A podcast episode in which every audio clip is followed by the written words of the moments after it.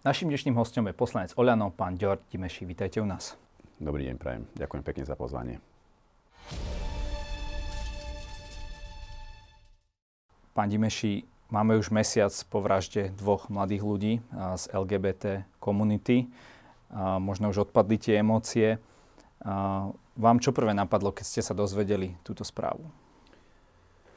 Ostal som zarazený a až dovtedy, kým sme nepoznali e, pozadie tej strašnej udalosti, tak sme to e, brali ako ďalšiu vraždu, ktorá sa stala v Bratislave, ale až potom, e, keď začali vychádzať na povrch informácie, že čo bolo motívom tej vraždy, kto to spáchal, a prečo to spáchal, tak sme si povedali, že toto takto v tejto krajine fungovať nemôže.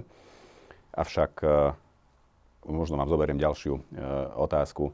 Nie, nepociťujem e, vinu ani zodpovednosť za tento čin. Nezobrali ste mi, lebo otázka je, že či toto považujete za teroristický čin. Ja to považujem za, za hlúposť.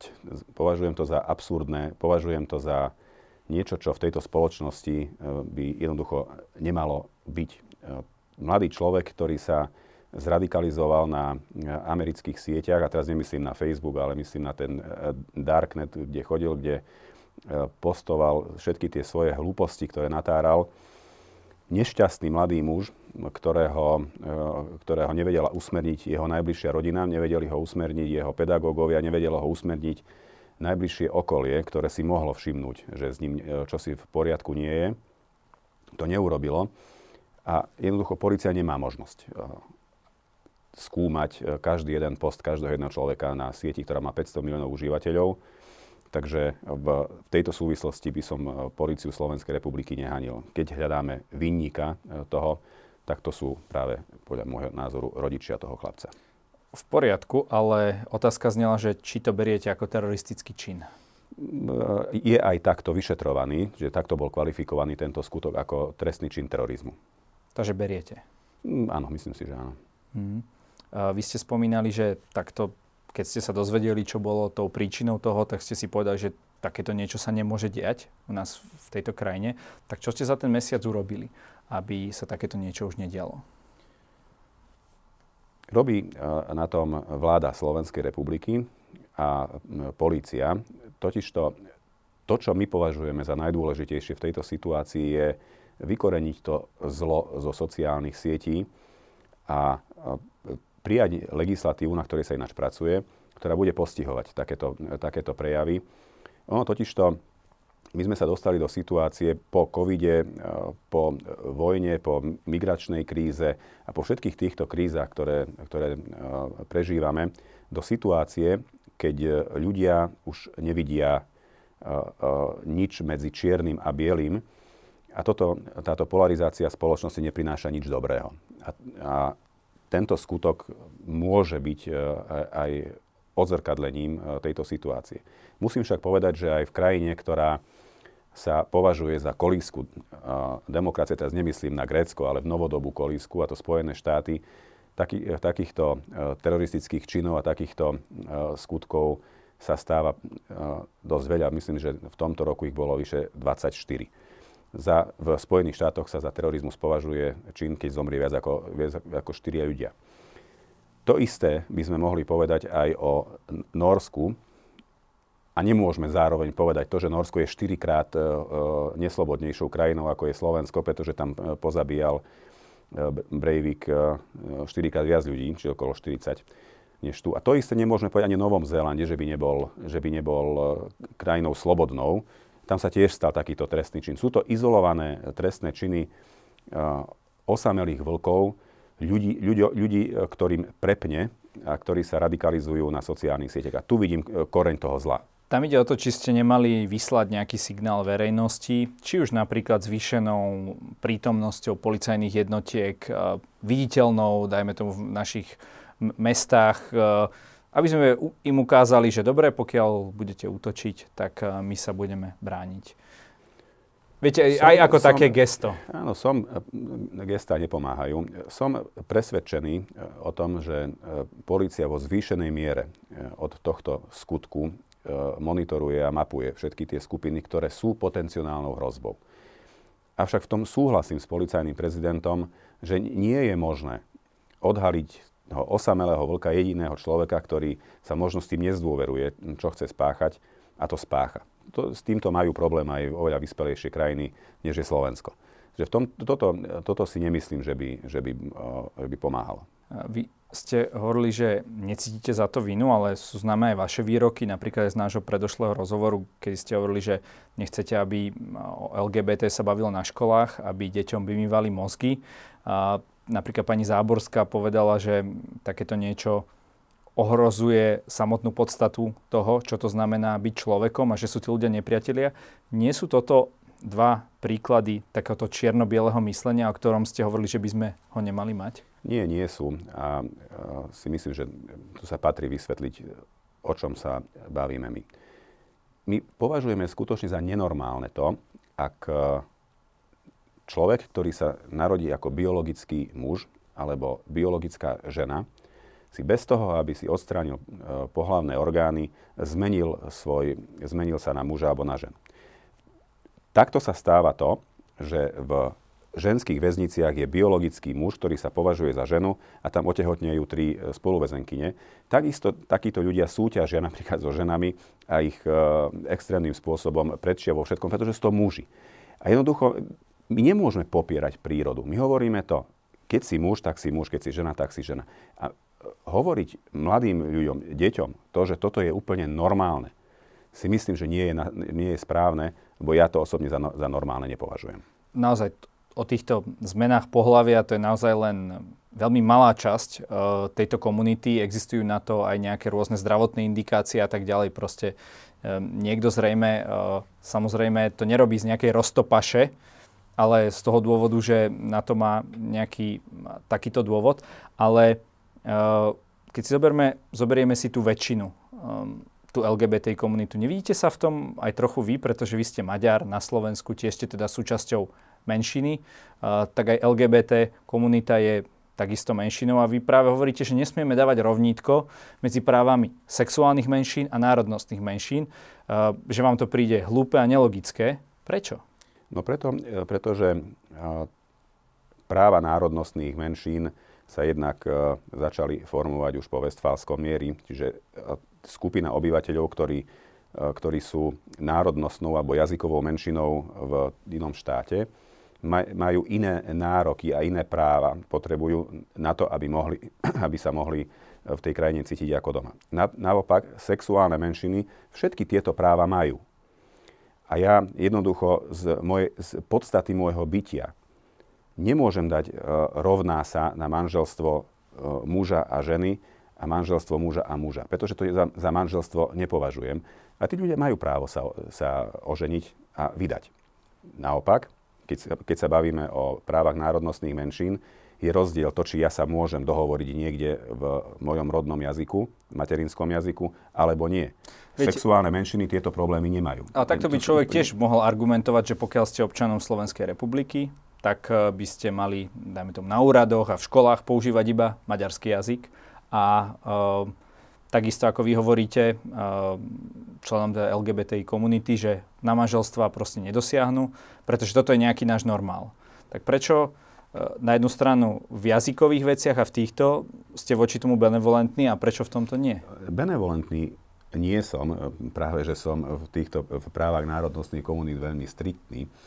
A mňa strašne mrzí, že v, napríklad aj Európska e, únia už dnes za práva menšín považuje výlučne práva sexuálnych menšín a to je veľmi dobrý príklad odmietnutie Minority Safe Pack. Myslím, že pred e, týždňom už definitívne odmietli. Európska komisia sa ním nebude vôbec zaoberať. Ten Minority Safe Pack mal za úlohu na základe petície vyzbieranej vyše miliónom obyvateľov e, Európskej únie vytvoriť akýsi minimálny štandard toho, čo každá jedna krajina pre svoje národnostné menšiny musí garantovať. Toto Európska únia odmietla, oni sa vôbec o tom aj nebudú baviť pretože toto oni nepovažujú za dôležité. Naopak, keď sa bavíme o sexuálnych menšinách a o ich právach a o nejakom otočení svetového poriadku, pretože ja si ja neviem, kam by táto spoločnosť dospela, keby neexistovalo e, biologické spojenie muža a ženy. veď by, by, ľudstvo by vyhy, vyhynulo, to, to je, toto je tá, tá normálnosť. A oni hovoria to, národnostné menšiny neriešime, tie sú už vybavené, a poďme sa teraz baviť výlučne. No máte pocit, že národnostné menšiny a sexuálne menšiny majú rovnaké práva vzhľadom na to, čo by chceli? Národnostné menšiny, keďže sa ich práva kreovali už skutočne dlho, sú na tom vo svojich, vo svojich právach, v tom svojom vymedzenom okruhu určite ďalej. Avšak nemôžno tam dávať rovná sa. To sa jednoducho nedá, pretože požiadavky národnostných komunít a sexuálnych komunít sú úplne iné.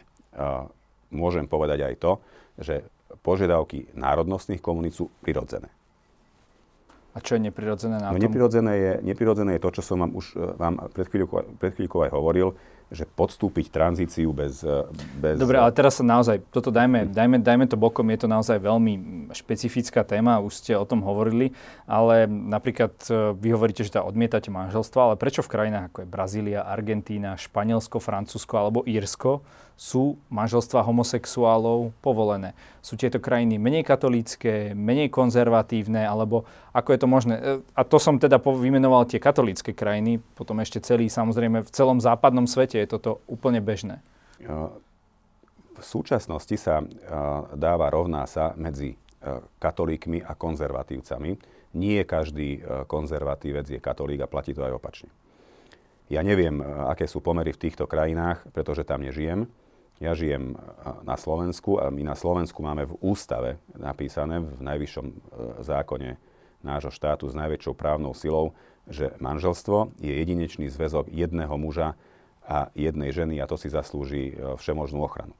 Takže keď by sme sa mali začať baviť o, o manželstvách homosexuálnych párov, tak budeme musieť meniť ústavu. No tak ale to nie je snať písmo svete, e, to sa zmeniť dá. E, napríklad v Španielsku ste, ste citovali z e, rozhodnutia súdu, kde hovorilo napríklad o, o duhových vlajkách, takže vtedy vám to nevadilo použiť to ako príklad a teraz už príde vám to absolútne vzdialené? Mne to nepríde vzdialené. Ja som citoval uznesenie Najvyššieho súdu zo Španielska, ktorý hovoril o tom, že zakázali vyvesovanie dúhových vlajok na štátne budovy preto, a to v tom odôvodení zaznela tá najpodstatnejšia veta, že je to ideológia, ktorá prerastá sociálny rozmer a prerastá až do e, politického rozmeru. A toto je presne to, čo som tvrdil. Tento môj návrh nešiel proti, proti LGBTI komunite. Ono totiž to uh, skúšali hľadať a nenašli nikto doteraz ani jedno moje vyjadrenie, ktoré, bol, ktoré by smerovalo proti uh, ľuďom. Ja som hovoril o ideológii ani nič nenašli, pretože som nič nikdy na nich zlého ani nepovedal. Tento váš zákon podporili aj všetci prítomní zo Smeru, Tarabovci, LSNS a Republika. Mm-hmm. Cítite sa byť komfortní v takejto spoločnosti? Sú možno takíto ľudia vám bližšie ako tá koalícia, v ktorej ste súčasťou? Nie, nie. V tom sa mýlite. Tento zákon by veľkou väčšinou hlasov prešiel, ak by nedošlo k vydieraniu v rámci poslaneckého klubu Hnutia Oľano, kde našim konzervatívnym poslancom a všetkým tým, ktorí chceli za ten zákon zahlasovať, to jednoducho zakázali, pretože povedali, že keď ten zákon prejde, tak oni odchádzajú z klubu a možno aj z koalície. A toto asi naši nechceli riskovať, tak hlasovali tak, ako hlasovali. No ale podľa ústavy by mal poslanec hlasovať vždy so tomto, svojím áno, svedomím. V tomto, a... v, tomto prípade, v tomto prípade uprednostnili pokračovanie koalície. To je fakt, o, o, o ňom som hovoril e, verejne, takže nehovorím žiadne tajomstvá teda, ako som už spomínal, tento zákon neprešiel. Kedy ho opäť predložíte? Plánujete takéto niečo?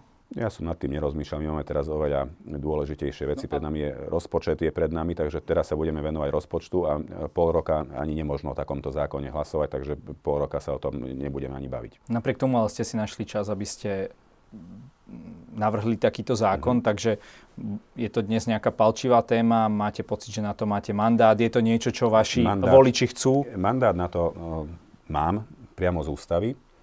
A mandát tá... myslím tak, že to bolo vo vašom volebnom programe, boli ste zvolení, tak teraz idem podľa volebného programu.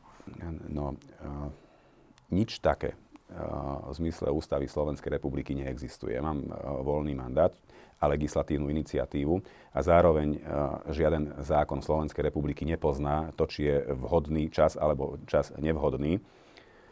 To isté bolo napríklad aj zo strany SAS, ktorá predkladala zákon o partnerských zväzkoch. Ten bol ešte samozrejme pred, pred tou nešťastnou udalosťou, pred vraždou a nemá, nemá s ňou nič spoločné. Takže nič také ako vhodný a nevhodný čas neexistuje. My sme ten zákon predložili, Národná rada ho neschválila, pol roka o ňom je, e, rokovať nemôže, takže teraz je táto téma pase. Vy hovoríte, že viac ako duchová vlajka im pomôže, aby mohli dediť, nahliadať do dokumentácie ako duhová vlajka na vládnej budove. Čiže vraciame sa teda k tomu návrhu, ktorý podala SASK, o partnerskom spolužití. Prečo ste ho nepodporili? Prečo aj po tej vražde ste nemohli spraviť, dajme tomu, gesto, že by ste ho podporili v prvom čítaní a v druhom buď by sa tam opravili nejaké veci, alebo by ste ho zavrhli. Prečo ste nemohli aspoň v tomto čase dať e, tej komunite nejaké, nejaké to svetielko nádeje? Z dvoch dôvodov. Jeden bol subjektívny a jeden objektívny. Ten subjektívny bol ten, že e, vláda chystá svoj návrh zákona, ktorý bude e, plne v súlade s e, programovým vyhlásením vlády. To je po prvé. A po druhé mal som aj, aj objektívne dôvody. Bol som na generálnej prokuratúre e, podať trestné oznámenie na stalkera, ktorý sa vyhrážal smrťou mojej, mojej rodine, čiže toto boli objektívne dôvody. No vy ste neboli prítomní na tom hlasovaní. Áno, to bolo kvôli tomu. Takže keby ste boli, by ste za takéto niečo zahlasovali? Nie, nehlasoval by som za to. Ale čo na tom bolo zlé? Tam sa jednalo o veci v oblasti dedenia, informovanosti o zdravotnom stave, nároku na ošetrovné. Pani Marcinková povedala, že nešlo o nič, čo im mohlo spoločnosť rozdielovať. Išlo tam o praktické situácie a vlastne nešlo len o homosexuálov, išlo aj o heterosexuálne zväzky. Áno, vláda chystá svoj návrh zákona, ktorý bude v súlade s program, programovým vyhlásením vlády, za ktorý, za ktorý som hlasoval, alebo za ktoré som hlasoval už dvakrát. Čiže budem, sa, budem, sa, budem hlasovať o tom zákone, ktorý predloží vláda. A viete, ja mám problém s tým, ak sa e, partnerské spolužitie akékoľvek dáva na roveň manželstva. A tento zákon to robil. Takže, takže aj z tohto dôvodu by som za ňo v, tomto, e, v tejto podobe v prvom čítaní nehlasoval. Ako vy vnímate vlastne LGBT komunitu? Um, aký je taký ideálny scenár pre vás? Mali by tí ľudia voľne chodiť? Je to taká úplne hlúpa otázka, ale uh, vadí vám napríklad, keď sa drž, držia niekde, uh, boskávajú sa na ulici, alebo také tie veci, čo robia heterosexuálni partneri, je niečo z toho, čo vám, čo vám vadí a čo, čo napríklad uh, by ste nerad videli v uliciach? Samozrejme, je také a také ste mohli vidieť na Prajde a aj vo Viedni, aj v Bratislave. Mne vyslovene vadí, ak sa tam producírujú muži v tangáčoch, v štekloch a v podveskoch, polonahy. Toto mi skutočne vadí a toto si myslím, že vadí aj samotnej LGBTI komunite, pretože tých exhibicionistov je veľmi toto je ale zase zas, zas, presne ale ako hovoríte, že to ale je nejaká vy, vy ste mi položili otázku, že čo mi vadí, tak vám hovorím, čo mi vadí. Toto mi, toto mi vadí. Videl som e, zábery zo Spojených štátov, kde e, tuční seladóni na bicykloch úplne nahy sa producírovali pred deťmi a tých detí tam bolo neúrekom. Toto mi tiež vadí, pretože si myslím, že toto nemá, nemá čo robiť v uliciach. A zároveň mi vadí aj to, keď sú tie drag show, tie drag queen, e, muži prezlečení za ženy, e, robia deťom rôzne, rôzne prednášky a rôzne, rôzne akcie pre nich. Toto si myslím, že tiež by tam tiež by nemalo byť. A je svetou pravdou, že táto skupina ľudí robí zlé meno eh, LGBTI komunite, robí zlé meno tým ľuďom, ktorí sa len chcú mať radi a chcú žiť eh, v, vo svojom partnerskom zväzku šťastne. To, v tomto s vami súhlasím a toto podpíšem oboma rukami. Ako ste spokojní s vládou po tom, čo odišla SAS? Je veľmi dobré a som veľmi rád, že drvivá väčšina zákonov a hlavne tých podstatných eh, prechádza vláda stojí pred eh, veľmi dôležitou skúškou, ktorá veľmi veľa napovie, či eh, dovládneme do konca alebo nie, a to je štátny rozpočet na rok 2023. Toto je kardinálna vec pre Slovensko, toto je kardinálna vec pre občanov Slovenska. Ak chceme ľuďom, firmám, obciam a všetkým e, pomôcť s rastúcimi cenami energií, ak chceme pomôcť nemocniciam, ak chceme pomôcť pacientom, musí rozpočet byť schválený. A my urobíme všetko, čo sa e, dá v tejto situácii urobiť, aby ten rozpočet schválený bol. Mne je strašne ľúto, že strana SAS sa k tomu postavila tak, ona sa vlastne sama vyautovala z, z koalície a ja si myslím, že už to mnohým aj vadí, pretože zaznievajú z SAS hlasy, ktoré, ktoré to už ľutujú a považujú to za zlý krok. Je pravdou, že odkedy SAS odišla, tak koaličné rady sú mimoriadne pokojné a to vidí aj spoločnosť, pretože žiadne, žiadne zlé vzťahy, žiadne hádky e, na vonok neprenikli, pretože žiadne ani nie sú. Tá koalícia, ktorá ostala, alebo ten zvyšok koalície funguje dobre. Funguje kľudne, funguje pokojne, vieme doručiť ľuďom pomoc, na tom sa všetci zhodneme. Kardinálna otázka bude štátny rozpočet na rok 2023. Uh, vy ste už hovorili, že odmietate to, aby sa nazýval pán Taraba a bratia Kufovci, teda otec a syn, pardon, uh, fašisti. Ale čo to o takýchto ľuďoch vypovedá, keď vlastne kandidovali na rovnakej kandidátke s odsudenými fašistami? Uh, Marian Kotleba, Mazurek, tí už majú potvrdené súdne rozhodnutia, takže... Uh, je ich viac. Aj pán Medvecký napríklad. No. Je ich viac, áno. Pre mňa je, viete, kto fašista? Pre mňa je fašista ten, o kom to povie súd. To je po prvé. A po druhé, keď sa tak aj správa, tak rozpráva. Nikdy v živote uh, uh, si nepotrasiem s rukou uh, s niekým, kto spochybňuje holokaust. Avšak alebo s takými, ktorí, ktorí, moment, s takými, ktorí súhlasia s tou ideológiou. Pán Taraba, ani otec a syn Kufovci nikdy, ja som nikdy nepočul o nich, že, alebo od nich, aby jednak schvaľovali to, čo, e, za čím uh, stojí e, LSNS a nikdy som z ich úst nepočul žiadne fašistické vyjadrenia. My sme sa dostali do, spolo- do takej situácie, že liberálne progresívne médiá extrémistom a fašistom označujú všetkých, ktorí nesúhlasia s ich ideológiou, s ich videním sveta. A to sme už raz zažili. My, my máme 70-ročnú skúsenosť s tým, že tu bol jeden jediný názor, ten správny, a všetko ostatné bol disent. A my sa do toho vraciame. Ešte raz odmietam skutočne týchto troch ľudí nazývať fašistami. Oni mali inak podpísaný, podpísané memorandum, že ak sa niečo také stane, tak oni idú preč, čiže budú, budú uh, spochybňovať holokaust, alebo budú... Veď ho už spochybňovali. Uh, v čase, keď, keď kandidovali nie. A oni potom odišli od nich. Oni, si, oni s tou svojou stranou odišli a sú nezaradení poslanci a nič fašistické z ich úz nevyšlo. Takto vy ste povedali, že vy by ste si nepodali ruku e, s takými ľuďmi, ktorí takéto niečo robia. No oni si očividne tú ruku podali, keďže sa objavili na tej kandidátke, takže zrejme pre nich takéto pravidla neplatia. Ako. Prečo nehovoríte napríklad o pánovi poslancovi Šimkovi, ktorý pôsobí v klube Smerodina a tiež bol na tej kandidátke? O ňom nehovorí vôbec nikto. A tiež ho nepovažujem za fašistu, aby e, bolo jasné. Ale prečo o ňom nehovorí vôbec nikto a o Tarabovcoch áno? Problém je ten, že Tarabovci sú ochotní s nami rokovať, vtedy ak uh, sú o to požiadaní, alebo ak o to požiadajú oni. A sú ochotní, pretože tie zákony sú dobré, pretože ideme pomáhať ľuďom, tie zákony podporiť. Toto vadí. Ja viem, že to všetkým vadí, pretože tu všetci očakávali, že uh, Matovič uh, z vlády odíde, alebo že tu preberie uh, uh, Saska kormidlo na, na touto koalíciu. No k tomu nedošlo a sú z toho nešťastní. A ja, ja tomu verím, že sú nešťastní. Ale opakujem, a toto je, vás upokojím všetkých, ktorí takto rozmýšľate. Tarabovci nie sú súčasťou vládnej koalície, pretože ak by ňou boli, tak táto vláda nie je menšinová. A sa tu nebavíme o tom, či zákon prejde alebo neprejde.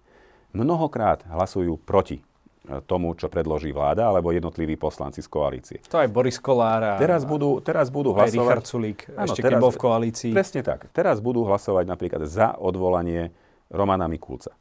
Tak jeden koaličný poslanec by asi, ak by bol koaličný poslanec, by nehlasoval za odvolanie ministra koalície. To dá logiku. Nemám najmenší problém s tým, ak e, traja Tarabovci, čiže pán Taraba a otec a syn Kufovci, podporia štátny rozpočet, A tým zabezpečia to, že ľuďom a firmám a inštitúciám doručíme tú pomoc, ktorú sme im slúbili. A im pomôžeme prejsť krízou, ktorá, tu, e, ktorá nás čaká. A je mi to úplne jedno, či to, či, či to bude s hlasmi Tarabovcov alebo bez nich. Keď chcete tak veľmi pomáhať ľuďom, e, nestačilo by, keby odstúpili Gormatovič? Nie. A možno by ste prizvali napríklad SAS naspäť, Nie. pretože oni boli aspoň zač- na začiatku také vyjadrenia, že keď tam Igor Matovič nebude, že oni sa vrátia do koalície. SAS Nebolo by toto sa- jednoduchšie? SAS sa vyfaulovala z tejto koalície úplne sama. A ako som povedal, odkedy tu nie sú, uh, je vo vládnej koalícii pokoj. A ja odmietam. Ja som bol striktne proti tomu, aby Igor Matovič odstupoval, aby odstupoval už druhýkrát, pretože prvýkrát to spravil v záujme zachovania koalície a v záujme uh, toho, aby sa zabránilo predčasným voľbám. On to už raz spravil. To, že sa Richardovi Sulíkovi nepáči Igor Matovič a sa mu chce mstiť za každých okolností vždy a všade, nie je dôvod na to, aby Igor Matovič odstupoval. Igor Matovič ako minister financií, a to môžete vidieť každý deň, aj dnes ste to mohli vidieť, tie peniaze, ktoré ľu- ľudia, firmy a inštitúcie potrebujú, v štátnom rozpočte nájde. Pani Mešiel, vy ste boli prednostom uh, vo Veľkých Kapušanoch, takže viete, čo takáto sekera spravila s rozpočtom samozpráv, lebo to je na, naj, najjednoduchšie im to zobrať a nech sa oni starajú. Áno. A ja vám poviem uh, aj to B. V prvom čítaní máme návrh zákona, ktorý by zvýšil uh, daňový bonus na 140 eur, čiže krúžkovné by sa odložilo, čo sa už odložilo. Zvýši sa daňový bonus na 140 eur, čiže uh, tá medzera v, vo výpadku príjmov pre samozprávy bude skoro 800 miliónov eur, ale zároveň je tam navrhnutý mechanizmus, uh, ktorý to stlačí na, zhruba na 400 miliónov eur. Samozprávy dnes dostali od eh, vlády záväzok, že v prípade schválenia rozpočtu, čo je podmienka, budú mať zastropované ceny elektrickej energie aj plynu rovnako ako firmy na 199 eur za megawatt hodinu pri elektrike, 99 pri plyne. Toto je dosť výrazná pomoc, pretože oni sa eh, toho báli, že budú eh, platiť extrémne zvýšené nároky na energie.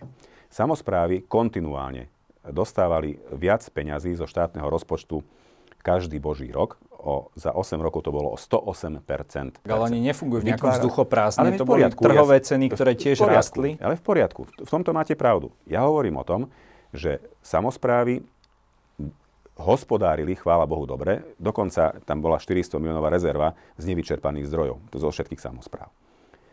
A my sme povedali, že prvýkrát v histórii urobíme to, že podporíme rodinu, podporíme deti. A ja nerozumiem tomu, ako môže táto extrémna pomoc niekomu vadiť pre Boha. Veď ideme do krízy, všetci hovoria o tom, že nerobíte nič, čo sa samozrejme pravda nie je, a my povieme, že dostanete 200 eur na dieťa od januára, kvôli tomu, aby ste mohli kompenzovať všetky tie... Otázka, či bude, bude potom na investície v tých samozprávach. A to nekritizujú len vaši nejakí oponenti, to kritizuje napríklad aj Jozef Vyskupič, čo je člen Oľano, Trnavský beriem, župan. beriem a je to predseda SK8, je to jeho robota. Ja to, ja to beriem.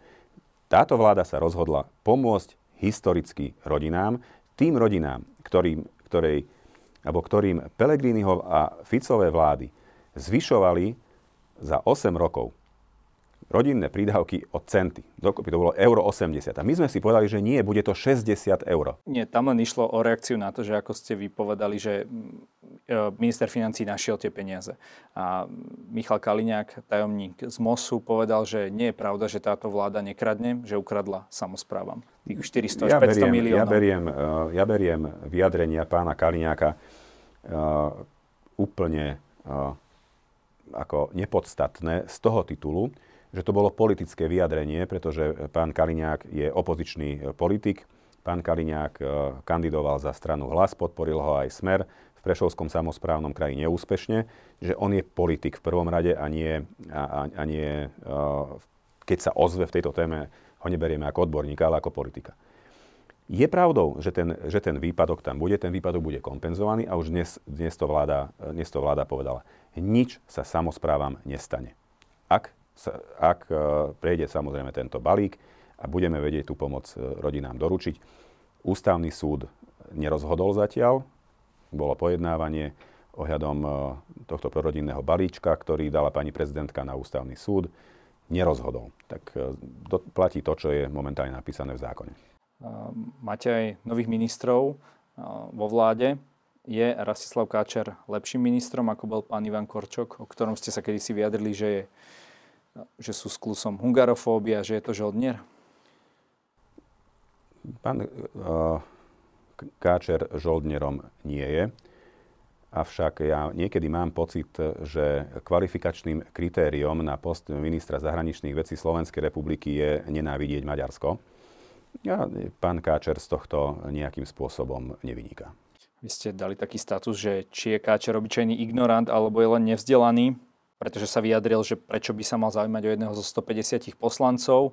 Um, ktorý je náhradníkom, z akých dôvodov by som mal venovať pozornosť. No a vy ste v tom statuse vymenovali teda, aké máte vy kompetencie ako poslanec teda voči ministrovi. Tak už ste si to nejakým spôsobom vydiskutovali s pánom Káčerom, lebo ste hovorili, že sa stretnete.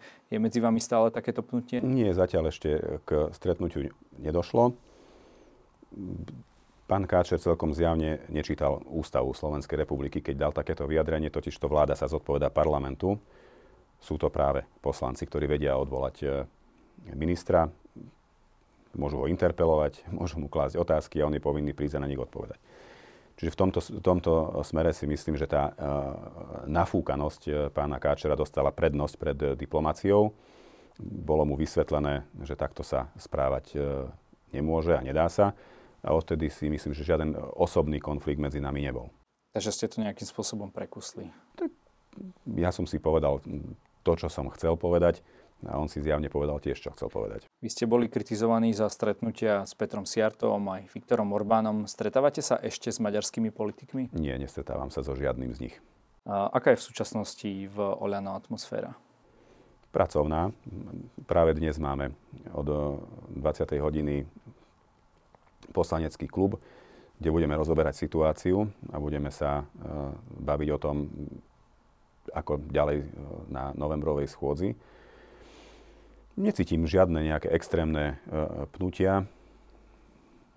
A tiež môžem potvrdiť asi len to, že tým kardinálnym bude, bude rozpočet. A chcem veriť, že všetkých 47 poslancov hnutia Oľano bude hlasovať za rozpočet bez toho, že by mali nejaké iné dodatočné požiadavky. No a čo hovoríte na to, že sa niektorí poslanci um, nezúčastnili vlastne hlasovania počas Matovičovho odvolávania, konkrétne ide o pána Čekovského, Haláka, Kozelovu, Remiášovu a tak ďalej, pána Šudíka a niektorých ďalších. E, takže s týmito ste si to nejakým spôsobom vyjasnili, alebo tam tvoria nejakú vnútornú opozíciu momentálne Nie, oni majú, oni majú e, svoju e, liberálnu platformu, ktorá sa nazýva Občiansko-demokratická platforma, koordinujú svoje postupy spolu a tie ich postoje, ktoré vypadnú z tej koordinácie, oznamujú predsedovi poslaneckého klubu kvôli tomu, kvôli tomu ich nikto nehaní, veď e, konec koncov s tým súhlasil aj Igor Matovič, aby si vytvorili takúto platformu. Nie je na tom, ja na tom osobne nevidím nič zlé, e, pokiaľ to samozrejme nepôjde proti nejakým dôležitým rozhodnutiam, ktoré nemajú ideologický podtón. A vy sám ste stál za Igorom Matovičom, keď hovoril o tom, že pozná novinárov, ktorých si kúpi za 500 eur mesačne, alebo... A pokiaľ ide o jeho vyjadrenie na adresu novinárov, on reagoval na takých novinárov, aká bola, teraz možno poviem zlé meno pani Rudkajová, ktorú si kupoval uh, Marian Kočner. Čiže on myslel na týchto novinárov. No, dlhodobo útočí aj, aj na médiá a tak ďalej, takže... Ale v tomto, v tomto ho rozumiem, pretože vy keď si otvoríte uh, newsfilter denníka N, tak ten grc, ktorý sa uh, odtiaľ valí, na čokoľvek, tak, ale vy ho nemusíte Igor čítať, vy si môžete uh, ja som človek, ktorý si... konzervatívne médiá. Ale ja ich, ja ich čítam. Čítam aj konzervatívne médiá, čítam aj liberálne, aj progresívne médiá, pretože chcem mať ucelený obraz o tom, čo si kto myslí a kto má aký pohľad na svet. Tak toto mi asi vyčítať nebudete, predpokladám. A, a tie komentáre, tie sú, tá žlč, ktorá z nich, e, z nich ide, to je už čisto osobné a si myslím, že títo novinári už nie sú nestranní, a nie sú objektívni, pretože neexistuje na svete človek, ktorý by robil všetko len zle. A keď si prečítate tie uh, noviny, tak z toho vyplýva, že Igor Matovič ešte nikdy v živote nič por- poriadne neurobil. Tak to je už otázka. To môže každý volič e, posúdiť, aj každý novinár, ako chce. A pokiaľ má predsa pocit, že pozitívne veci nerobí, tak prečo by to nenapísal. Ale čo sa týka tej kritiky, tak bol aj vo vlastných radoch, napríklad pán Stančík hlasoval aj za to, ešte s pánom Čekovským, aby Igor Matovič odišiel z postu ministra, aby teda sa zachovala tá štvorkoalícia. No a o chvíľu neskôr už je novým štátnym tajomníkom na ministerstve zahraničných vecí, takže je to také držubné pre pána Stančíka? To sa budete musieť opýtať e, pána Stančíka a toho, k tomu e, túto pozíciu navrhol, pretože ja som to nebol, ani som nebol pri týchto rozho- rozhovoroch, ani ponukách, takže nemám k tomu žiadne informácie, nemám k tomu čo povedať. No, tak ste poslancom najväčšej vládnej strany, takže asi práve ako ste menovali tie rôzne uh, vaše možnosti voči, voči ministrom, uh, tak asi si, s tým musíte byť nejakým spôsobom stotožnení. A je to len také príhodné, že takýto kritik, uh, ešte aj liberál, otvorený liberál, že zrazu je preč z parlamentu. Opakujem, túto otázku budete musieť položiť pánovi Stančíkovi, keď si ho sem zavoláte, pretože ja za neho odpovedať nemôžem, čo boli jeho motivácie na to, aby túto ponuku prijal. Teraz sa dostávame k tomu Sme rodina, na čo ste ma niekoľkokrát vyzvali, ale nebojte sa, nezabudli sme ani na túto stranu. Vnímate to tak, že um, Boris Kolár je nejakým liblingom pána Matoviča, keďže uh, pána Sulí, na pánovi Sulíkovi za cesty do Dubaja nenechal nitku suchu a uh, pán uh, Kolár tam môže ísť hocikedy? Porovnávate dve neporovnateľné veci a uh, tu vnímam to uh, farizejstvo liberálnych médií. Richard Sulík chodil do do Dubaja pravidelne a chodil tam v čase zúriacej pandémie, kedy zasadala vláda. Bolo tam vtedy aj bežiacom, Expo, ktoré on ako minister ako, hospodárstva nejakým spôsobom... Ja keby som bol ministrom hospodárstva, tak tam na Expo nechodím uh, prakticky každé dva týždne. Zasadala vláda, ktorá príjmala zásadné, zásadné opatrenia v boji proti pandémii covidu. A Richard Sulík sa s rodinou odlifruje do, do, do Dubaja a sa ani, ani nepripojí na online rokovanie vlády, pretože vraj nemal internet. Toto ste mu všetci prepáčili. Zároveň ste mu prepáčili to, keď pre nemeckých Mojsejovcov vybavoval uh, vojenský vrtulník. Tak, a pýtali, toto ste mu tiež, toto ste mu, aj, aj toto ste mu tiež prepáčili, aj na túto blahosklonne. A zároveň kritizujete Borisa Kolára, ktorý v čase, keď nezasadá parlament, odišiel na 4 dní do Dubaja. Ale prečo ho kritizujete? On nemá právo odísť na 4-5 dní do Dubaja vtedy, keď nezasadá parlament? Ja sa pýtam otázky, pán Dimeši, takže mi prosím vás nevkladajte nič do úst. Uh, nedávno teda poslanec zo rodina inicioval zníženie DPH pre športoviska, vrátanie lyžiarských stredisk. Toto vnímate ako, ako taký nápad, keďže vieme, že pred pár mesiacmi neprešlo zníženie DPH na gastro, po čom volal asi každý, kto v tomto biznise funguje, že zrazu uh, príde takýto návrh pre tak špecifickú časť toho sektora. Navyše vieme, že Boris Kolár je majiteľom vlekov na Donovaloch. Áno, je, je konkrétne majiteľom jedného lyžiarského strediska. Jedného z najväčších na Slovensku. Je, a ich je hneď niekoľko. Toto rozhodnutie nepadlo uh, na pôde Sme rodiny. Toto rozhodnutie bolo v koordinácii s ministerstvom financií, pretože športoviska, a toto je tiež také trošku perfidné, že sa hovorí len o vlekoch, e, ten e, návrh zákona hovorí o športoviskách ako takých, a to sú napríklad aj zimné štadióny a iné vykurované telocvične, kde, kde ľudia športujú v zime. A tie sú energeticky mimoriadne náročné a tie vypadli z, z rámcov pomoci v energetickej kríze. Tak im bolo treba pomôcť, aby mohli fungovať. Napríklad aj hokejové štadióny tam patria. A na to sa vyčlenil balík peňazí na ministerstve financí a bolo treba predložiť tento zákon, ktorý bol predložený. Áno, Boris Kolár má jedno lyžiarske stredisko a sa ho to týka ale zároveň sa ho týka aj pomoc pre rodiny a, pre, a všetky ostatné pomoci, ktoré doručujeme. Takže neskúšajte e, tu na mňa, že tu uh, Boris Kolár prišiel a povedal, ja chcem teraz na, na moje lyžiarske stredisko 10% zľavu z DPAčky, bo to tak nie je. Toto tak absolútne nie je. Boris Kolár sa dnes spomína ako taký najmocnejší muž v koalícii. Je to podľa vás tak? Nie, Boris Kolár je e, zodpovedný koaličný partner Boris Kolár je človek, ktorý keď povie áno, tak to áno platí a keď povie nie, tak nie platí takisto. Borisa Kolára ja vnímam osobne ako rovného chlapa, s ktorým je konštruktívna debata a to vidíte, že, tá, že ona funguje, pretože sme, sme v tej zvyškovej koalícii úplne pokojní. Nie, nevnímam ho ako, ako lídra, vnímam ho ako, ako stabilného, seriózneho koaličného partnera a ja dúfam, že to takto ostane až do riadnych volieb v 2024. Tak mi prosím vás, povedzte nejaký príklad, kedy sa ukázalo to líderstvo či už pána Matoviča alebo pána Hegera, kedy si dupli a dotlačili Borisa Kolára k niečomu, čo možno predtým vám, nechcel. Poviem vám veľmi jednoduchý príklad, voľba generálneho riaditeľa RTVS. OK, čiže tam uh, si povedal Kolár, že mu to za to nestojí?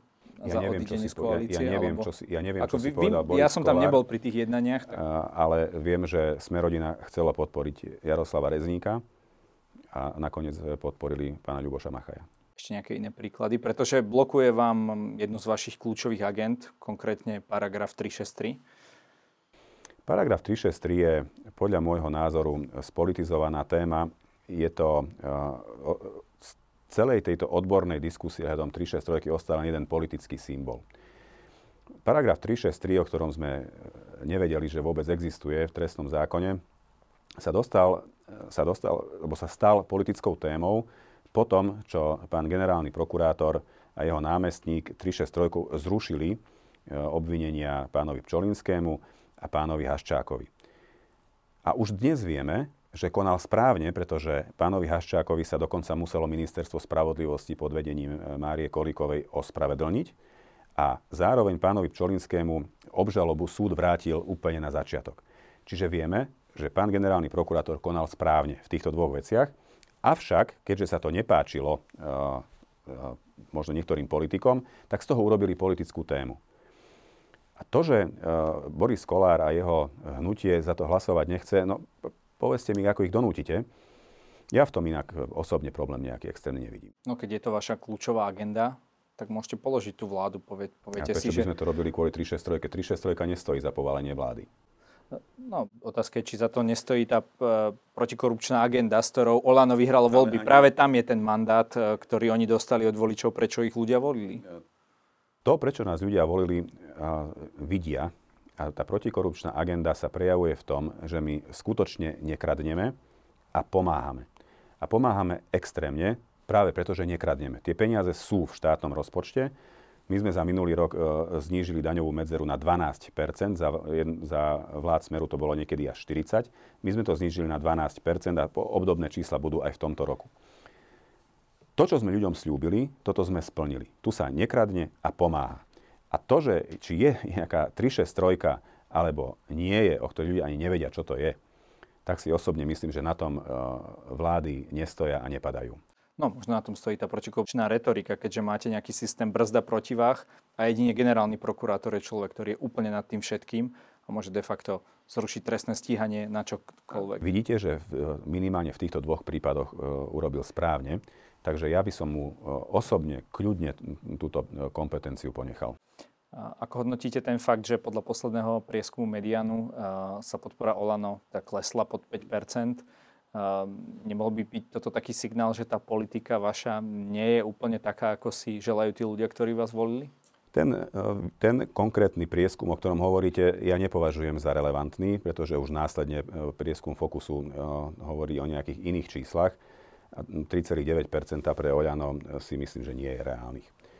Avšak máte pravdu v tom, že naša podpora klesá. Ostal nám ten jadrový volič, ktorý bude voliť Oľano. Dúfam, že za každých okolností. Ale áno, tá nespravodlivosť, ktorá e, voči hnutiu Oľano je e, citeľná vo všetkých médiách, si vyžiadala e, svoju daň v, vo forme pádu preferencií, ale stále sa bavíme len o preferenciách. Toto nie je, nie je to nie sú ešte voľby nebola kampaň, my sme ľuďom pomoc, ktorú sme sa im uh, zaviazali doručiť, nedoručili, pretože nie je schválený rozpočet, nie je ešte rok 2023 a ja si myslím, že sa tento trend uh, otočí. Hovoríte o všetkých médiách alebo o liberálnych médiách? Hovorím, podľa hovorím, vášho teda? Hovorím väčšinou o liberálnych médiách. A čím je to podľa vás, že naozaj tieto médiá, ktoré zrejme podľa vás neodzrkadľujú tú vôľu toho väčšinového slovenského voliča, že majú takýto vplyv na verejnú mienku? Myslím Nemali by mať skôr väčší vplyv tie konzervatívne médiá, ktoré sú, ako vy hovoríte, možno voči vám také ústretovejšie? Nemyslím si a zároveň môžem potvrdiť, keďže ich čítam v konzervatívnych médiách, až taký obrovský hejt na Igora Matoviča a na hnutie Oľano nie je. Takže ako to, že tie preferencie to trošku nezastabilizuje? Ako to, že tie liberálne médiá, ktoré vy hovoríte, ktoré nezdieľajú tie názory väčšiny ľudí, majú taký vplyv? To sa musíte, to sa musíte pýtať tých, e, ktorí, ktorí to hovoria, to sú e, šéfovia výskumných agentúr. Ja si myslím, že tento trend sa otočí. To je môj názor. Hnutie Oľano e, počas svojej histórie vždy oscilovalo okolo 7-8 a ja sa pamätám aj na prieskum verejnej mienky zo septembra 2019, kedy malo 5,6 a vo voľbách to bolo 25 Takže e, s prieskumami treba narábať veľmi opatrne. Ja netvrdím, že, sú to z, prsta vycúcané čísla, avšak e, vieme, že mnohokrát, mnohokrát sa milia a mnohokrát odzrkadľujú tie aktuálne, aktuálne preferencie e, daného voliča.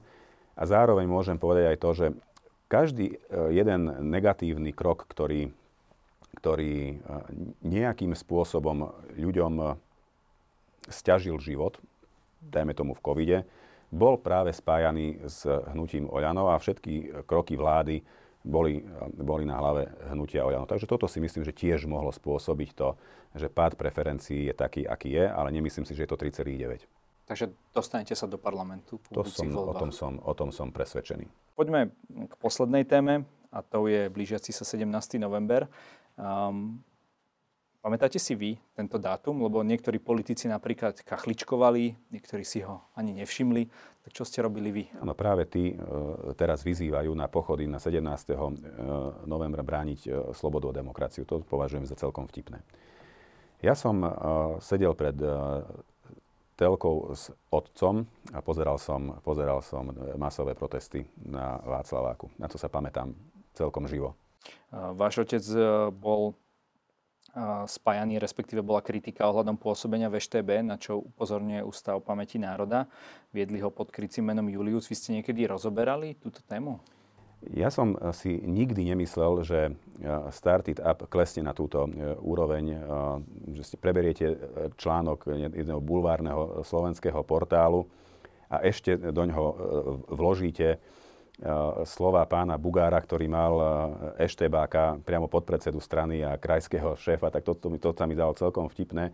A človeka, ktorý, ktorý je považovaný za to, za to najhoršie zlo medzi, medzi Maďarmi žijúcimi na Slovensku, ale je to vaša voľba a do toho nikoho nič nie je.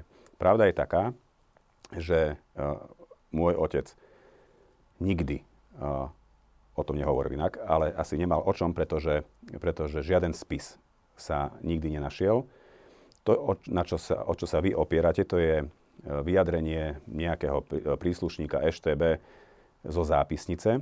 A to je presne to isté, ako keď ja v nejakej zápisnici obviním vás, že ste pedofil a o 30-40 rokov to niekto vyťahne a budú konfrontovať vášho syna s tým, že tvoj ocko bol pedofil. Toto nepovažujem za korektné a e, považujem to za, za taký E, váš vklad e, liberálneho džihádu proti konzervatívcom. A viete, e, napísať natvrdo, že ja som štvrtinový Maďar a že mám české korene, to, si zaslúži skutočne uznanie, pretože takúto sprostosť napísať si, si, si vyžaduje aj odvahu, pretože toto je nepotvrdené absolútne ničím. Nikdy, nikdy v mojej rodine Čech žiaden nebol. Nikdy. A toto vy preberiete ako, ako fakt. A toto si myslím, že si zaslúžia aj odvahu. Meši, každý u nás môže na záver povedať to, čo sám chce. Nech sa vám páči. Mimoriadne bohatá diskusia o mnohých veciach, ktoré sa spájajú s mojim politickým pôsobením. Takže ja vás už ďalej nebudem trápiť, len vám chcem zaželať pekný deň, veľa zdravia a to, aby sme spoločne ťažký krízový rok, ktorý nás čaká, zvládli. Všetko dobré vám prajem. Ďakujem za rozhovor. Ďakujem.